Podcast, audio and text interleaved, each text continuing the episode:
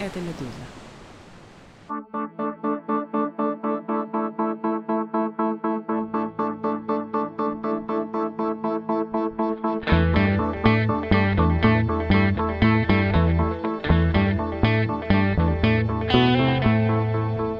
Здравствуйте, это подкаст о новостях, которые долго остаются важными. Первый регулярный, не каникулярный выпуск 2024 года.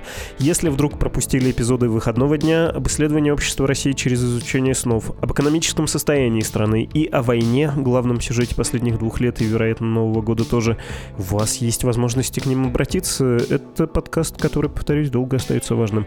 Не сильно уходя от рождественской темы, поговорим сегодня про русскую православную церковь и ее аудиторию, с позволения сказать сказать. Меня зовут Владислав Горин. Сейчас встретим моего сегодняшнего собеседника и получше объясню тему.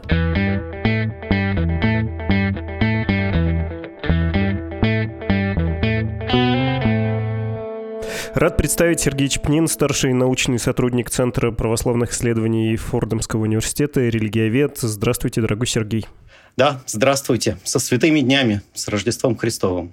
И в, с прошедшими самые внимательные из наших слушателей могут сказать, а, так Сергей же был у вас в подкасте. Да, был осенью 2023-го. Мы говорили про РПЦ и ФСБ, как церковь используется за границей в качестве разведывательной инфраструктуры специальными службами Российской Федерации тоже. Все верно, был такой эпизод. Тем, кто вдруг пропустил, рекомендую вернуться. Он актуальности, как мне кажется, не утратил. Но сегодня я хотел бы вас расспросить о другом. Хотел бы просить, чтобы вы нам рассказали рассказали об РПЦ как о медиа, что ли. Такая у меня рискованная формулировка или такое рискованное сравнение. В общем, об аудитории этого института, о диверсифицированном подходе в привлечении этой аудитории, который раньше был, но сейчас, кажется, девальвировался. И, в частности, поговорим про прогрессивных священников, которые тоже такую интеллигентскую и, условно говоря, прогрессивную публику привлекали. Вот какой импульс, мне кажется, у нашего разговора может быть. Э, после Рождества исследовать исследователь, публицист Николай Митрохин написал в соцсетях на своих страничках, и потом многие это комментировали, публиковали, лайкали, про посещаемость храмов на Рождество в Российской Федерации по данным МВД, то есть по данным Министерства внутренних дел, собственно, Российской Федерации. 2004 год, пишет он, 3 миллиона человек посетили храмы. 2007 в 7,5 тысячах церквей и монастырей 2,4 миллиона человек. И дальше он буквально по годам все эти 20 лет приводит, э, в смысле цифры посещаемости, они колеблются от двух с половиной, когда-то больше, когда-то меньше. И последние три года очевидно, что посещаемость, по данным, повторюсь, МВД, не очень высокая, меньше полутора миллионов человек. В частности, 2024 год в 6 тысячах населенных пунктов было зафиксировано 1,4 миллиона человек. Логика, повторюсь, ясна. За 20 лет с 3 миллионов до полутора, в два раза уменьшение. Понимаю, что это дурной жанр, когда СМИ пересказывают э, чью-то запись в Фейсбуке, но тем не менее мне показалось интересным и то, что написано, и то, то, как многие отозвались на эту публикацию, потому что там и Александр Кынев, хорошо известный нашим слушателям политолог, написал, вот, мол, в Великий пост э, продажи скоромного не падают на протяжении многих лет, разве что алкоголь немножко проседает. Э, журналист Кирилл Кривошеев написал, это что ж теперь, э, можно говорить, что ислам в России главная религия. Ну и другие, менее, может быть, яркие, но эмоциональные замечания. В общем, мне кажется важным это обсудить, и я понимаю, что те, кто эти цифры видит впервые, могут быть шокированы. Я вижу это на протяжении многих лет, и вот этот аргумент про то, что в храмы РПЦ даже на главные праздники ходит не больше 2% населения, это по данным вашим же МВДшным, то есть государственным, все вы одним миром мазаны, и чего вы нам пытаетесь доказать про какие-то традиционные ценности. Но вот для тех, кто этот аргумент слышит впервые, не могли бы вы прокомментировать сами эти цифры и динамику, которую Митрохин привел? Верите ли вы им для начала? Да, это большой, очень большой и очень сложный разговор, потому что картинка в данном случае, наверное, даже не двоится, а троится, четверится. И огромный вопрос в том, что такое критерии. Да? И прежде всего критерии верующего человека в широком смысле и критерии христианина и православного христианина в частности. И вот тут мы оказываемся в очень сложной ситуации – поскольку инструментарий, который мы используем для подсчета, как правило, социологический, возникает естественная проблема науки эпохи модерна, собственно говоря, что такое независимый, непредвзятый взгляд на ту или иную проблему. И вот когда мы говорим о религии, оказывается, что есть два различных подхода. И эти два различных подхода в социологии присутствуют, вот мы их видим, они, как бы сказать, параллельно как наблюдаются. Первое – это, собственно, религиозная идентификация, или, скажем так, строго религиозная идентификация. И вторая идентификация – это культурная, или, так сказать, вот с точки зрения религиозной культуры. Как бы я вот здесь подчеркну именно религиозной культуры.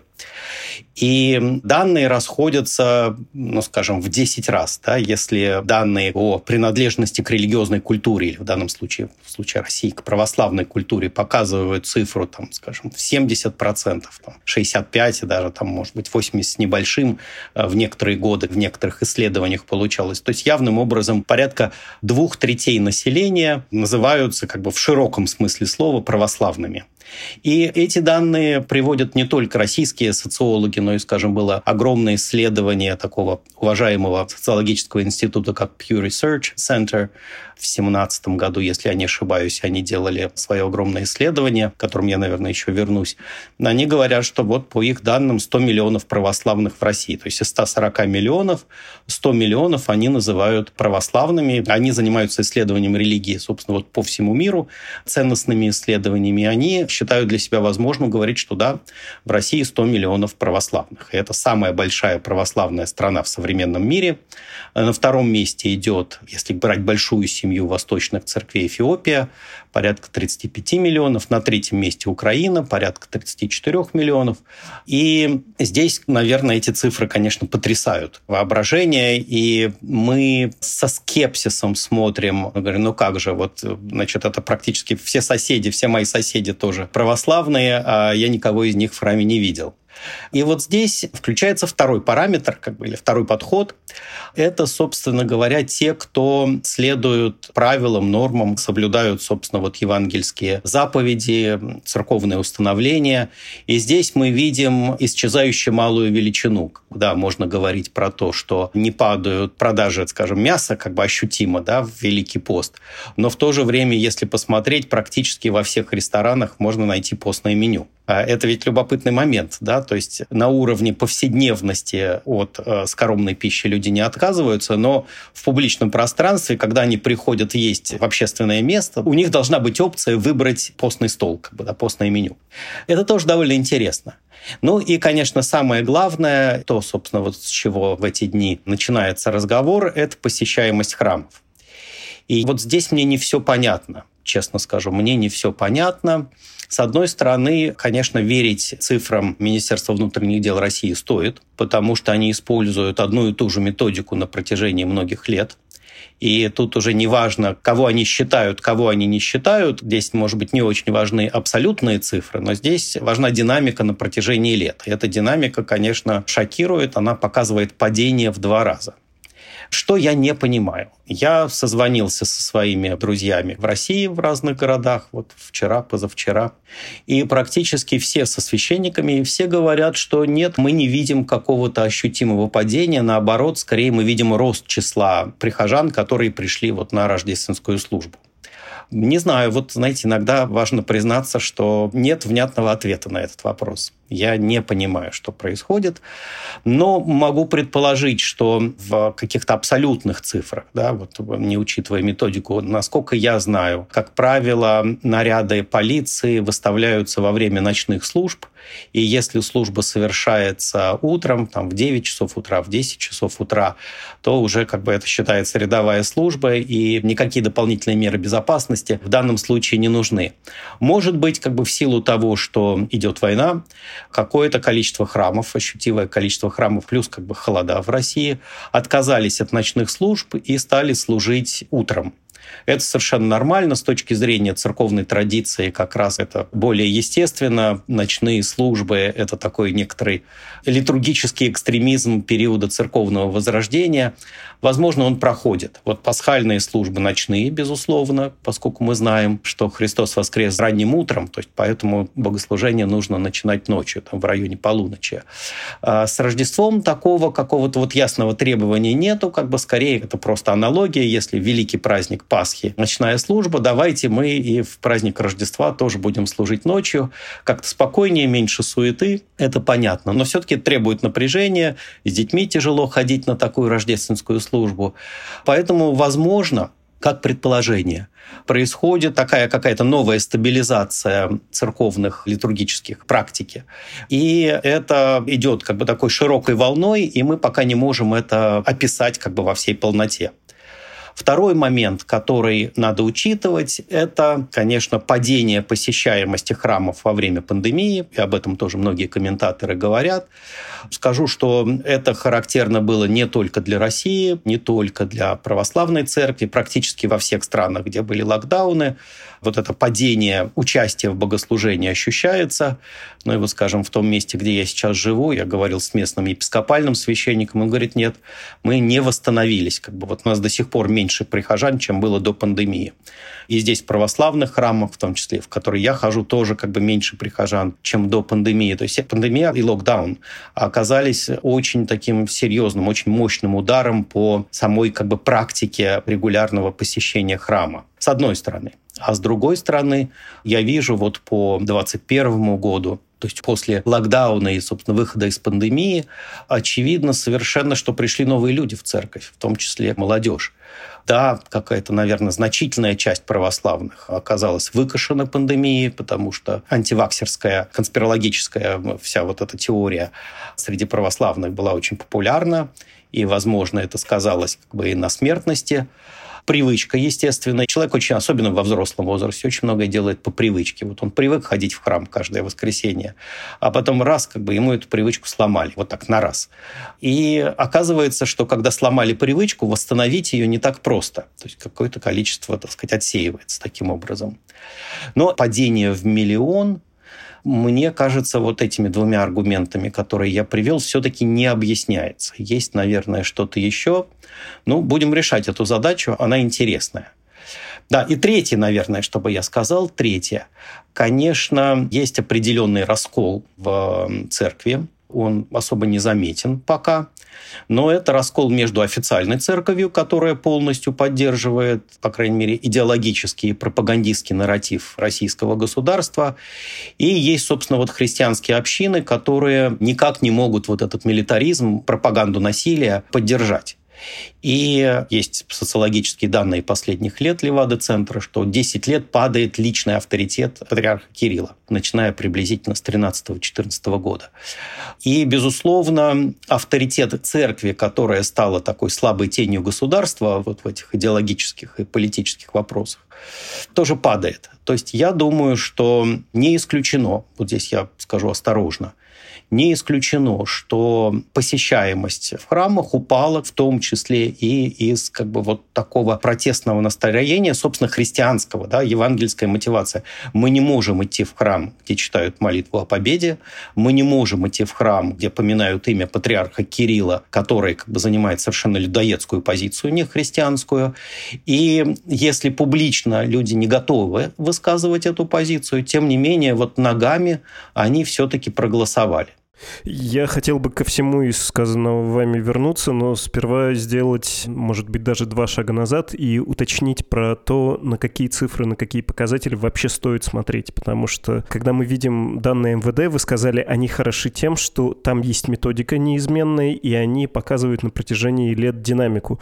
Это, безусловно, в наблюдении любого процесса чрезвычайно важная вещь. Скажу вам, как человек, который смотрит, например, за аудиторией этого подкаста, и пару раз менялась методика, в том числе на платформах, ну, невозможно. Ты не можешь сравнивать э, после этого предыдущий год с нынешним. Это тебя на время ослепляет и не дает тебе долгой, да, большой вот этой картины. То, что МВД предоставляет это нам все еще, это отлично. Но перед нашим с вами разговором я посмотрел и Pew Research, который вы упоминали, и другие сведения, в том числе в ЦИОМ, его тоже любят вспоминать. Опрос, э, сколько человек называют себя православными в России. Вы говорили про это, про две трети, да, там 60 60 с лишним обычно на протяжении уже многих лет, под 67, кажется, был все-таки пик э, последний.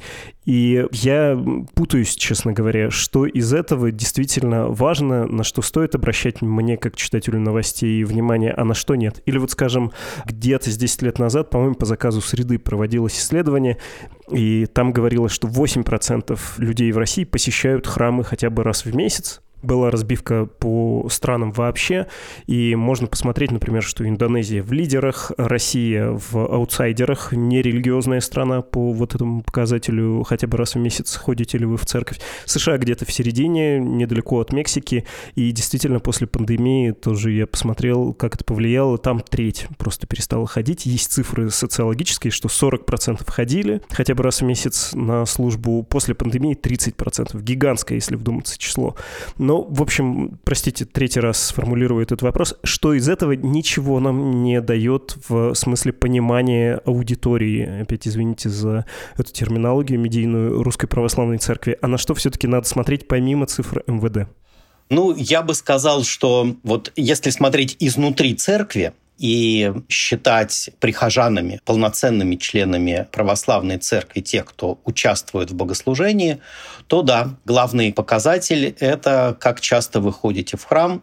С этим связан показатель, как часто вы молитесь, как часто вы читаете Священное Писание, как часто вы причащаетесь. Вот этот блок вопросов – это такое более-менее строгое описание традиционной религиозности. И вот вы упомянули Центр «Среда». Я считаю, что те исследования, которые проводила Алина Багрина уже, наверное, 10 лет назад, к сожалению, этот центр закрылся, он показал совершенно потрясающие результаты. Многие потом использовали, по крайней мере, элементы этой методики. И это оказалось неким шоком для Московской патриархии, и, в общем, мне кажется, что закрытие центра, мягкое как бы решение, как бы, собственно, вот Алина закрыть этот центр было связано с тем, что она почувствовала, что она вышла на такое политически чувствительное поле, и у нее просто могут быть какие-то проблемы. И вот чтобы не развивать эту ситуацию, центр был закрыт. И вот, да, показатель совершенно верно, как бы максимально это 8% по исследованиям Алины а минимальное – это 1%. То есть как бы это попадает фактически в статистическую погрешность. И это тоже отражает такую реальность церкви сегодня. Ну, допустим, мы скажем, что, например, возьмем Москву. Так вот, э, сейчас на глаз я не готов. Ну, допустим, тысяча храмов в Москве, где регулярно совершается богослужение. Средняя вместимость храма, ну, допустим, тоже как бы завысим, наверное, это где-то там человек 300, ну, допустим, даже возьмем 500. И у нас получается, что у нас есть тысяча храмов. Вот если все тысячи храмов битком набиты прихожанами, это в Москве получается, что единомоментная вместимость храмов приблизительно 500 тысяч человек. Ну, если мы берем 10 миллионов, как бы хотя бы, да, так сказать, ну тоже для простоты, хотя бы 10 миллионов населения города, понятно, что это очень небольшой процент. Но битком храмы бывают редко, даже на Рождество и на Пасху. Они редко бывают битком так, чтобы вот от начала службы до конца. Конечно, бывают там и две литургии в храме, в некоторых храмах могут быть три литургии, но тем не менее это не меняет ситуации. Я думаю, что при той организации церковной жизни, которая сегодня есть, просто физически больше 5, там, я не знаю, 7% населения России не могут находиться в православных храмах, вот, которые на сегодняшний день существуют. Так что здесь как бы это еще и объективная причина. И, собственно, именно поэтому патриарх в свое время, сколько там уже, наверное, лет 15 назад, да, 10-15 лет назад, объявил программу 200 храмов, потом 400 храмов в Москве то есть строительство новых храмов, которые, собственно, вот позволяют восполнить вот этот недостаток помещений для молитвы. И при всей как бы амбициозности и, скажем так, даже некоторой политической неочевидности этого проекта, с точки зрения вот, собственно, такой практической, церковной, да, в Москве нужны были еще как бы несколько сотен храмов. Действительно, это так. Другое дело, что стоило ли ввязываться вот в эту коррупционную историю с получением участков земли, со сложным строительством. Проще было, наверное, просто арендовать какие-то помещения где-то временно, где-то, может быть, на постоянной основе, и не тратя миллиарды наверное, рублей на строительство, а потом на содержание храмов, собственно, сконцентрироваться на богослужебной жизни, миссионерской работе, какой-то социальных проектах. Но вот, к сожалению, все оборачивается в церковной жизни такой внешней показухой и на уровне личного благочестия, собственно, вот на уровне каких-то больших решений, которые принимает патриарх и синод. И все это в итоге вот как-то захлебывается. Ну и еще один момент, наверное, надо иметь в виду. Если я не ошибаюсь, вот, собственно, первое серьезное исследование, которое вышло на тему, собственно, церкви, это российский социолог Дмитрий Фурман и финский Кима Корианин, лет, наверное, 30 уже назад. Они выпустили исследование «Старые церкви, новые верующие». И они там упомянули, в частности, про такую известную проблему маятника. Да? И они говорили, что вот сейчас маятник идет в сторону признания церкви. Церковь модная, количество, по крайней мере, как бы декларируемых членов церкви растет. Но, безусловно, наступит такой момент, когда маятник пойдет в обратную сторону, и количество тех, кто себя идентифицирует с русской православной церковью, будет сокращаться. Просто это совершенно неминуемо вопрос, когда это случится. Вот Видимо, сейчас мы видим, что маятник идет в обратную сторону. Это довольно серьезная проблема, мне кажется. Ее тоже очень важно учитывать, потому что, в принципе, это может привести к тому, что храмы будут закрываться. Вот сейчас мы говорим о том, что часто в э, таких православных СМИ можно прочитать, вот посмотрите на этот безбожный Запад, вот в храме устроили каток, вот в храме устроили ресторан, в том числе там и православный храм, значит, землю под храмом продали, там в Канаде где-то, по-моему, год или два назад это было, храм разрушили. У нас такого быть не может, мы страна высокой духовности. Ну, в масштабах одного поколения, наверное, говорить об этом можно, но в целом это довольно самонадеянно, потому что пройдет поколение или два, и вот будут ли наши дети, наши внуки жить на том же самом месте и ходить в тот же самый храм, это большой вопрос. И, скажем, вот когда открывали храмы в умирающих деревнях, присылали молодого священника, а там было, дай бог, 20-30 бабушек, и единственные деньги, которые в этой деревне были, собственно, это вот пенсия вот этих доживающих свой век жителей деревни, а их дети уже давно уехали, они уже точно не вернутся. И вот епископы обрекали священников на вот такую нищету, какую-то совершенно беспробудную жизнь, и большой вопрос, если в 90-е годы, когда было вдохновение, когда было какой-то вот, собственно, да, такой религиозный ренессанс, тогда была надежда, было желание, была энергия какая-то. Да, как бы молодой священник мог поехать и жить там.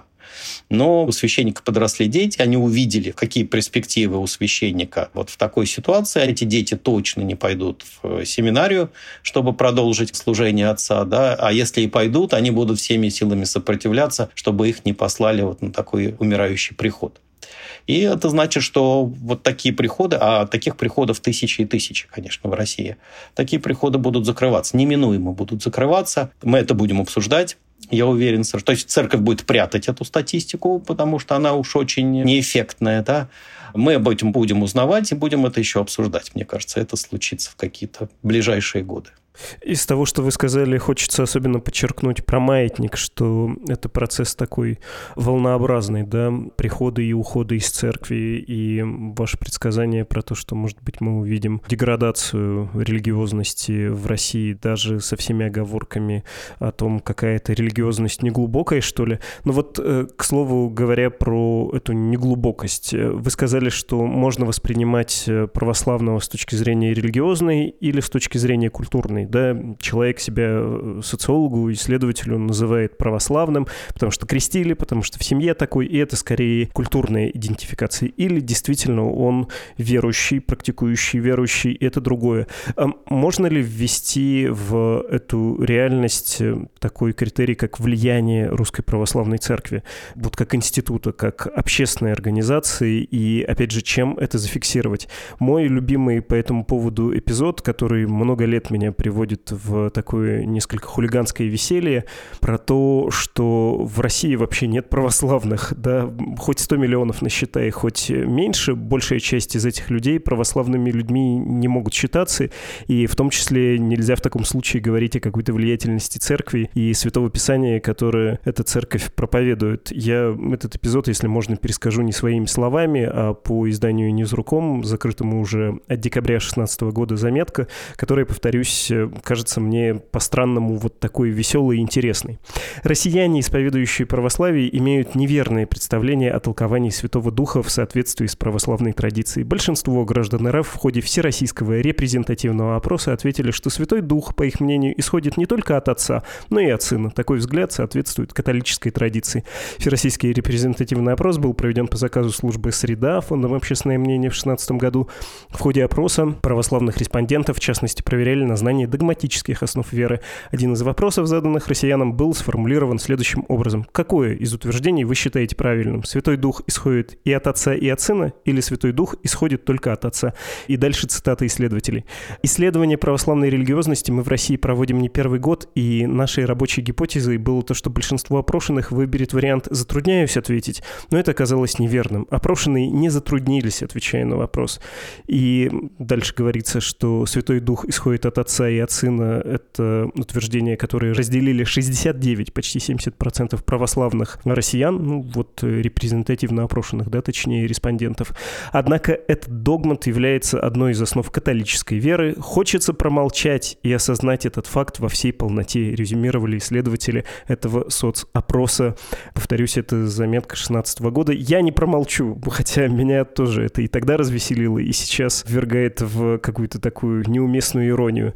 Ну, то есть, по большому-то счету, Россия страна не православная, а прям такие скрытые попежники, богомерзкие поганые латиняне, как говорилось в одном средневековом тексте. Почти что униаты. Обряд греческий, канон папский. И как тут можно говорить хоть о каком-то влиянии РПЦ? Ну, знаете, вот это парадокс. Пример очень хороший и далеко не единственный. Э, парадокс заключается в том, что православие сегодня и в целом как религиозная традиция, и в том числе как Русская Православная Церковь, как институт, они совсем не про вероучение, не про богословие. Это поразительная совершенно история. То есть за 30 лет вот после падения Советского Союза церковь практически не предпринимала никаких усилий для того, чтобы научить основам веры своих прихожан. Это огромный труд, это большая работа, какие-то отдельные попытки предпринимались, но в целом это никому не было интересно. Да, собственно, и кадров. Вот в масштабах страны даже кадров не было, чтобы они могли провести вот с десятками миллионов людей, которые пришли в церковь и крестились, какую-то минимальную образовательную работу, научение основам веры. И получилась любопытная вещь в итоге. Эти люди пришли в церковь, крестились, стали участвовать в богослужении, то есть вот по стилю жизни они стали православными.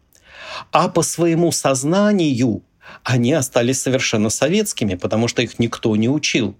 Ну, казалось бы, такой смешной исторический парадокс. Но у него возникли огромные последствия. Потому что если ты крестился там в 90-е годы или в 2000-е, ты уже в церкви 20, а может быть и 30 лет, но не научен основам веры, ты начинаешь считать, что, собственно, вот твоя вера, вот эта вот неосознанная, без изучения основ, опирающаяся исключительно на какие-то внешние формы, на обряд, это и есть православие. То есть вот православие – это не богословие, это не замечательная там аскетическая традиция, это не литургическая поэзия, да, так сказать, это вот не то, не то, не то, не то и не то, а вот ешь ты мясо там или не ешь там в среду и в пятницу, постишься ты в Великий пост или не постишься, знаешь ты, когда класть земные поклоны там или когда нужно креститься, или как там шустро взять благословение у священника. Если ты вот этими практическими навыками обладаешь, ты идеальный православный в России 21 века. Но вот в какой-то момент начинаются испытания, такой челлендж такой возникает. Вот как сейчас, да, насилие, проблема насилия. Да? Вот Евангелие против насилия. То, о ком повествует Евангелие, он не проявил насилия никому и никогда. И наоборот, и сам пострадал на кресте. И вот этот э, радикальный отказ от насилия, который мы видим в Евангелии, и который, казалось бы, должен быть естественным для православных христиан, мы видим, что в условиях войны совершенно не работает что и патриарх, и там какой-нибудь Андрей Ткачев, и вообще сотни священников, и там, сотни епископов, они легко проповедуют насилие. Рядовые прихожане, в том числе и православные, я не сомневаюсь, когда им предлагают те деньги, которые предлагают контрактникам, для них деньги являются более серьезной мотивацией, чем Евангелие. Да, вот заповедь «не убей» для них на чаше весов не так важна, как 200 тысяч в кармане. И все вот это говорит о моральном крахе. То есть, собственно, мы сейчас пришли к ситуации морального краха русской православной церкви. И вот как в этой ситуации считать, а кто православный, мне кажется, вот это самый большой вопрос.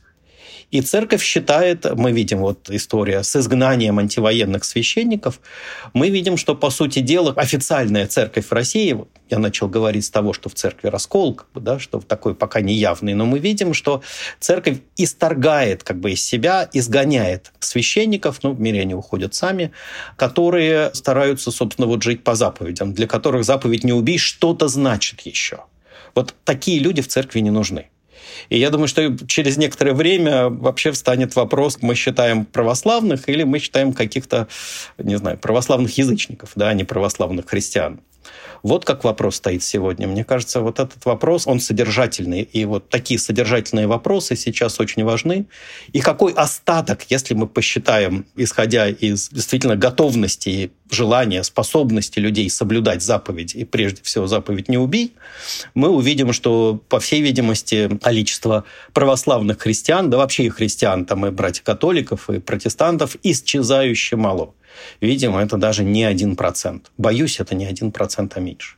Да, мне тоже кажется очень важным этот содержательный разговор, тем более, что мы про цифры поговорили уже, и потому что это характеризует и саму церковь как институт, как общественную организацию, и общину, шире говоря. Ты можешь сейчас не ходить в церковь, потому что тебе не нравится то, что делает Кирилл, но если ты сам не разделяешь ценности или не понимаешь их, то тебя, наверное, тоже нужно отнести к какой-то другой категории, точно не к православным христианам, коль скоро мы о них говорим, и я тут э, вдруг понял, что нужно привести какое-то мнение церкви по поводу того, что происходит с ней. Я, наверное, не претендую ни на что, выскажу какие-то поверхностные суждения, которые я от э, представителей РПЦ слышал. Ну, во-первых, про цифры, про те самые 2% по данным МВД или ниже.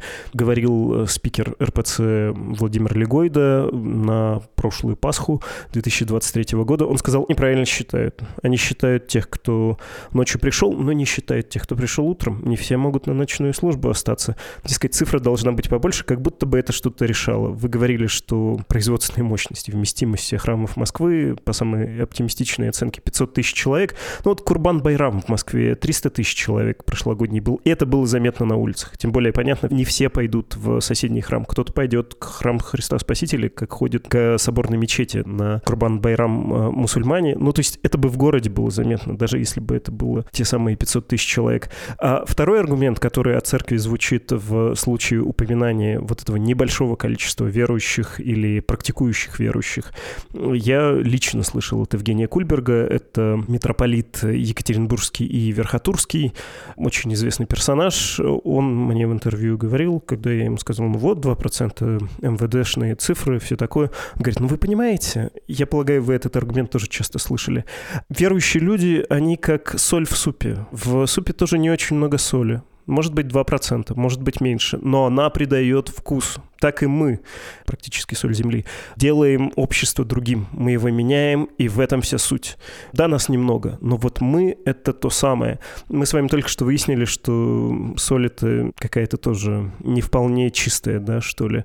И надо сказать, что Кульберг-то жизнь, конечно, понял. Если кто-то не знает, он один из тех, кто участвовал в разгроме художественной выставки «Осторожная религия» в Москве до всей вот этой реальности с оскорблением чувств, до Пусирайт, до всего вот этого.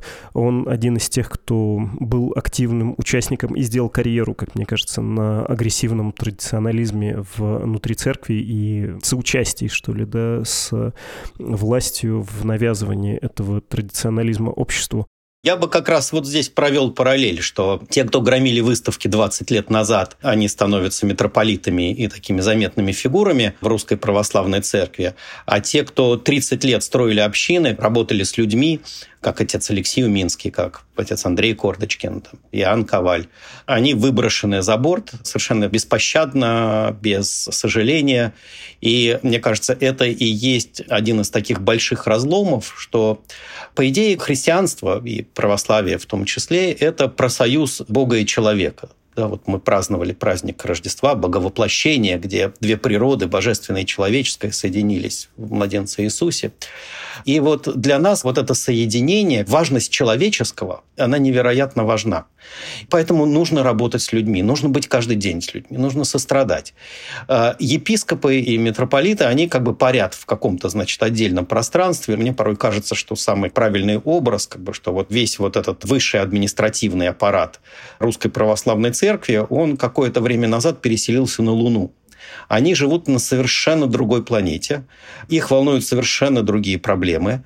И вот это вот человеческое, то, что является невероятно важным в церковном жизни, любовь, сострадание, милосердие, какая-то взаимная поддержка – это то, что на Луне неизвестно. Как бы. Вот на Луне как бы вот это все не нужно. И они живут какой-то совершенно другой жизнью, как бы, ну вот выглядят как, не знаю, что это, дипфейк там или какая-то другая технология. Но вот они вроде бы вместе с нами, но при этом говорят о чем-то совершенно другом. Мы стараемся их понять, порой мы их даже понимаем. Но христианского содержания у того, что они говорят и делают, нет. И вот это страшно. Вы про Уминского упомянули. Я не своими словами тоже приведу недавний текст. Это и в новостях было, но я тут сошлюсь на «Православие и зомби», телеграм-канал Ксении Лученко, чтобы объяснить, что это за ситуация. Хочется тоже с вами поговорить, хотя я видел, вы СМИ уже давали комментарии, объясняли это, но для наших слушателей буду рад, если вы повторите. Цитата «Православие и зомби», телеграм-канал. В Московской епархии перед Рождеством происходит зачистка. В конце декабря сняли с настоятельства в храме Успения в газетном переулке священника Владимира Лапшина, одного из последних учеников протеерея Александра Меня в священном сане. Сегодня стало известно, что протеерея Алексея Уминского сняли с настоятельства в храме Троицы в Хохлах и запретили в служении. Лапшин был настоятелем Успения с 1996 года, Уминский был настоятелем в Хохлах с 1993 года. Вместо Лапшина назначили молодого священника Иоанна Грузинова из храма Софии Премудрости Божией в Средних Садовниках, ученика Петра, духовника Светланы Медведевой и Ивана Хлобыстина, протеерея Владимира Волгина. Вместо Уминского, и это точно изощренная месть, протеерея Андрея Ткачева. Вы его упоминали тоже, беглого из Украины, сторонника войны, известного проповедника на телеканале «Спас». Конец цитаты, и я по-своему, по медвежьей попробую объяснить контекст, тем более, что тут Лученко упоминает э, отца Александра Меня. Это, в общем, знаковая историческая фигура для России, для позднего Советского Союза, для той части людей, которые пришли в церковь, ну, где-то начиная с 70-х, наверное, да, можно отсчитывать этот религиозный ренессанс. Он во многом был связан и с исканиями духовными и с весьма ограниченным и таким престижным интеллигентским религиозным возрождением в СССР. Но тем не менее, Мень был тут, безусловно, важной фигурой. Я бы сказал, что, тем более, что Ксения сама проводит эту параллель, э, выстраивает э, эту линию наследства. Есть в РПЦ и до сих пор, наверное, остаются священники, которые были притягательны для, ну не знаю, актрисы и актера, певца-певицы, журналистки и журналиста. Вот для такой интеллигенции условно-прогрессивной публики. Сами условно-прогрессивные. В Москве в приходе ты придешь с какой-то бедой, например, с семейным, с семейным насилием или с ментальными проблемами, тебе не скажут, что все от бесов, а предложат психологическую помощь. Вот это, кажется, то, что было в РПЦ, и то, что придавало РПЦ силы, делало сложнее, расширяло аудиторию. Снова у меня эти медийные аллюзии. А сейчас это вычищается и сильно ослабляет церковь. Вы также на это смотрите или посложнее это нужно формулировать? Ну, я бы добавил здесь одну как бы деталь. Во-первых, конечно, две разных ситуации. Отец Владимир Лапшин и отец Алексей Уминский. Дело в том, что отцу Владимиру исполнилось в начале лета прошлого года 75 лет, и по церковному уставу он должен написать прошение правящему епископу о почислении на покой. И дальше уже как бы воля епископа просить священника продолжить служение или снять его с должностей. Вот отца Владимира сняли, но оставили ему должность почетного настоятеля храма Успения в э, газетном переулке. И это значит, что отец Владимир, в общем, может, по крайней мере, пока может сохранить свою общину, как бы это мягкая модель. Но при этом там тоже есть серьезная червоточинка в этом решении патриархийном. Дело в том, что не только отец Владимир Лапшин связан с отцом Александром Менем, а духовник значит, вот этого нового настоятеля, которого упоминание, отец Владимир Волгин, в данном случае важен не только как а, духовник Медведева и сошедшего с ума Хлобыстина, но и тоже как человек, связанный с отцом Александром Менем. Дело в том, что в юности отец Владимир Волгин алтарничал у отца Александра в новой деревне. Но и вот это как бы очень страшный момент. После того, как он ушел и стал священником, он стал одним из самых жестких и непримиримых и, в общем, совершенно несправедливых критиков отца Александра Мени. Об этом даже сохранилась переписка, когда отец Александр пишет отцу Владимиру Волгину письмо, спрашивая, скажите, вы же были рядом со мной, вы же все видите, все знаете, когда вы видите нашу общину, вы видите результат проповеди, да, почему вы придираетесь к мелочам, почему выискиваете то, к чему можно придраться и придираетесь. И ученик вот такого священника назначается настоятелем, то есть это пощечина. А с отцом Алексеем ситуация еще жестче, потому что, ну, по идее, должна быть некоторая процедура которое предшествует запрету священника в служении. То есть должно быть названо какое-то церковное преступление, должно быть проведено расследование, должно быть заседание, заключение, по крайней мере, там, церковного суда или какой-то комиссии. И только после этого принимается решение о запрете священника в священнослужении или там, снятии с настоятельства. Прошло уже сколько там, пять дней – и мы до сих пор никаких официальных документов Русской Православной Церкви в отношении отца Алексея не видим. Ни за что как бы он запрещен служение и снят с настоятельства, ни на какой срок как бы это сделано, просто ничего. То есть сама патриархия нарушает те правила, которые она установила. То есть это абсолютно беззаконное решение патриарха. И я думаю, что, конечно, был бы у нас действующий архиерейский собор как орган церковного управления, то архиерейский собор должен бы предъявить патриарху прямое обвинение в том, что патриарх нарушает нормы церковной жизни проводя вот такой запрет отца Алексея. Ну, боюсь, что мы этого не дождемся, конечно. Но община разгромлена, да, значит, община отца Алексея, безусловно, разгромлена, потому что можно сколько угодно повторять фразу, что люди приходят в церковь ко Христу, а не ко священнику, и поэтому, если сняли одного священника и поставили другого, ничего страшного, община должна сохраниться, молитва должна продолжиться. Нет, нет и еще раз нет. Потому что важно, какого духа священник. Если это дух любви, да, община должна сохраниться. Если епископ, если патриарх ставит на это место священника, для которого главное это дух ненависти, то, конечно, община должна уйти. Как бы, ни в коем случае. То есть это яд, как бы, так сказать, община, чтобы не отравиться, и каждый из членов общины, чтобы не питаться этим ядом, должен просто уйти. К сожалению, это так. Если говорить о самой вот этой части РПЦ, которая, повторюсь, усложняла и делала для многих привлекательней русскую православную церковь, я вот человек не участвующий в церковной жизни, и то знаю, за что сказать спасибо Русской Православной Церкви, и на пальцах одной руки точно смогу загнуть все их. А, если говорить про таких священников, как э, тех, которых мы сейчас обсуждаем, насколько это большой удар, что ли, по будущему и по-настоящему РПЦ? Знаете, это огромный удар. Я бы сказал, что это удар ниже пейджера как говорится.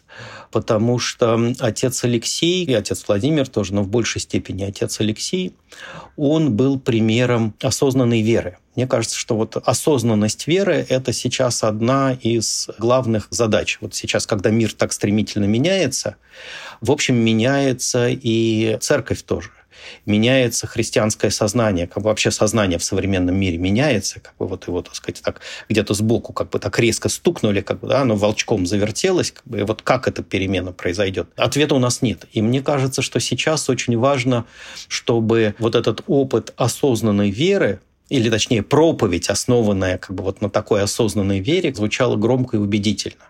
Потому что это то, что дает людям опору в жизни.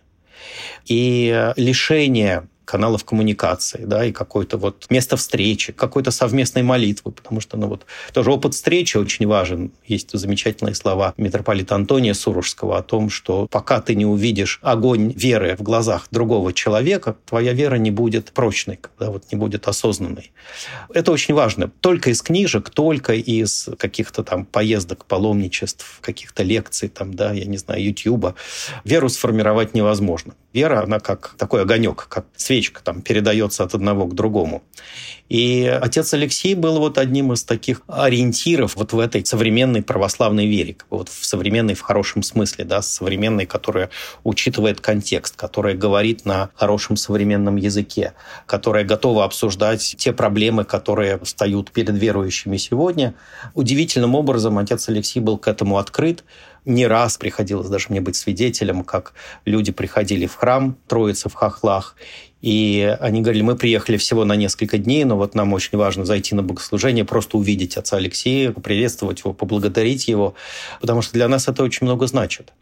И мне кажется, что вот церковь, лишая себя таких пастырей, как бы, ну, в общем, пламенных пастырей, это вот один из элементов мутации во что-то другое. То есть если бы церковь была церковью, она бы берегла таких людей, как отец Алексей.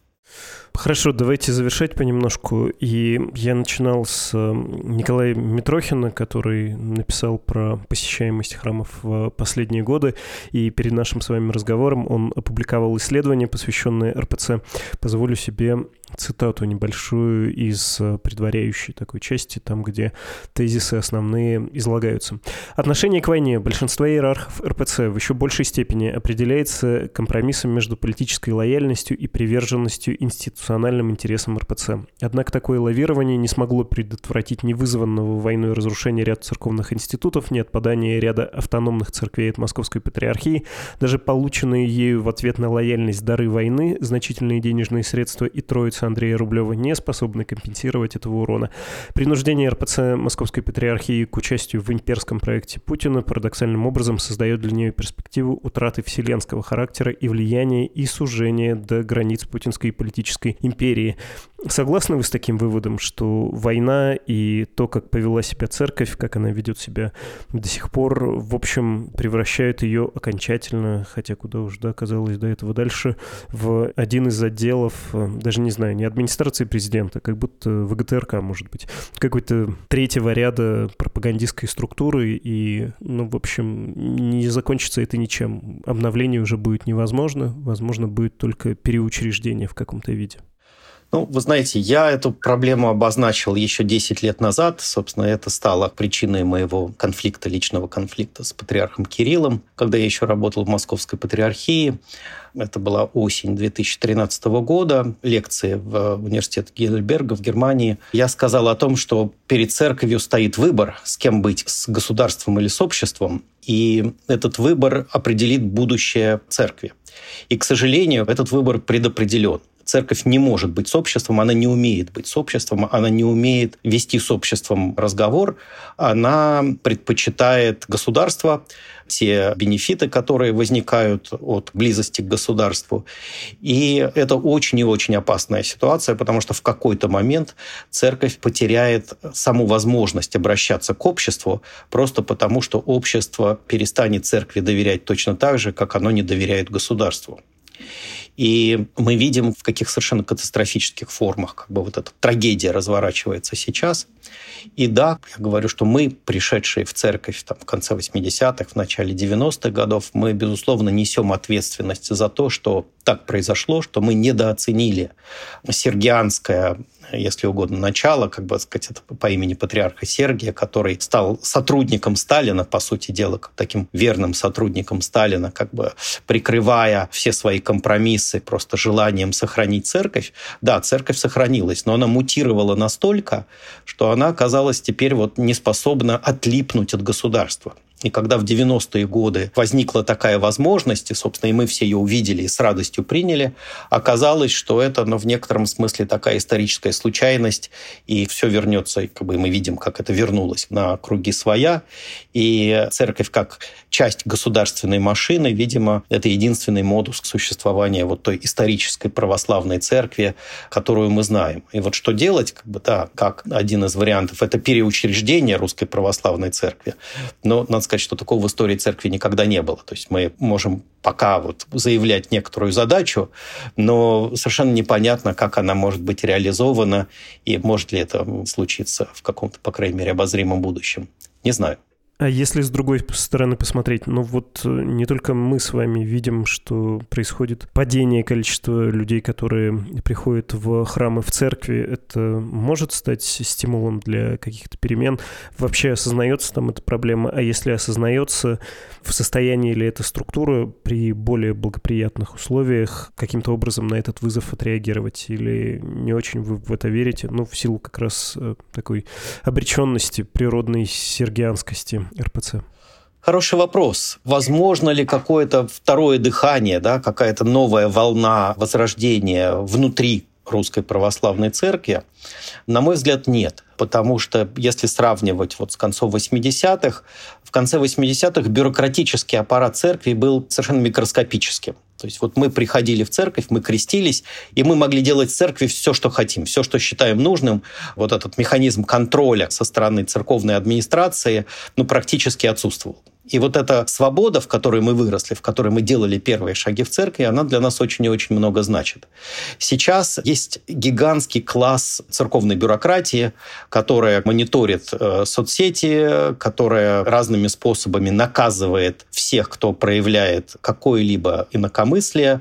То есть, собственно говоря, вот пространство свободы внутри русской православной церкви сжалось до невозможности, просто до невозможности у тебя есть выбор как бы из двух опций всего. Ты можешь или повторять то, что говорит патриарх Кирилл в разных вариантах, да, значит, модифицируя, или, если тебе это не нравится, вторая опция, ты можешь молчать и больше ничего. Как выжить в этих условиях просто нормальному здоровому человеку, да, просто нормальному крестьянину? Как выжить в этих условиях? Ну, на мой взгляд, никак не выжить. То есть это какое-то типологически новое подполье какое-то возникает, да, какие-то новые катакомбы христианские возникают. Но вот при как бы такой тотальности церковной администрации и при том, что церковная бюрократия будет защищать свои интересы, свой статус, как бы, да, свои доходы, безусловно, совершенно зверской силой, ну вот как вот эти хиленькие катакомбы искренних христиан будут жить, не знаю хочется закончить вот человеческим умом, как бы это объять сложно, но кажется, что вот Господь подскажет. Вот я очень надеюсь, что Господь подскажет, соберет своих друзей, как бы соберет единомышленников, и что-то тогда случится. Мне кажется, без этого никак. Все равно живем надеждой. Тяжело, ужасно, живем надеждой и верой. То же самое я вам хотел сказать, надеждой, хоть это вопрос был риторический. Спасибо вам большое. Спасибо. Это был Сергей Чепнин, старший научный сотрудник Центра православных исследований Фордерского университета «Религиовед».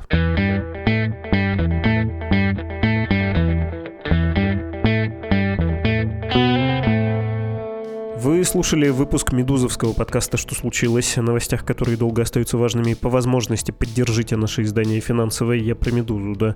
Если захотите поделиться мыслями, пишите на адрес подкаст собакамедуза.io. Всего доброго, до встречи.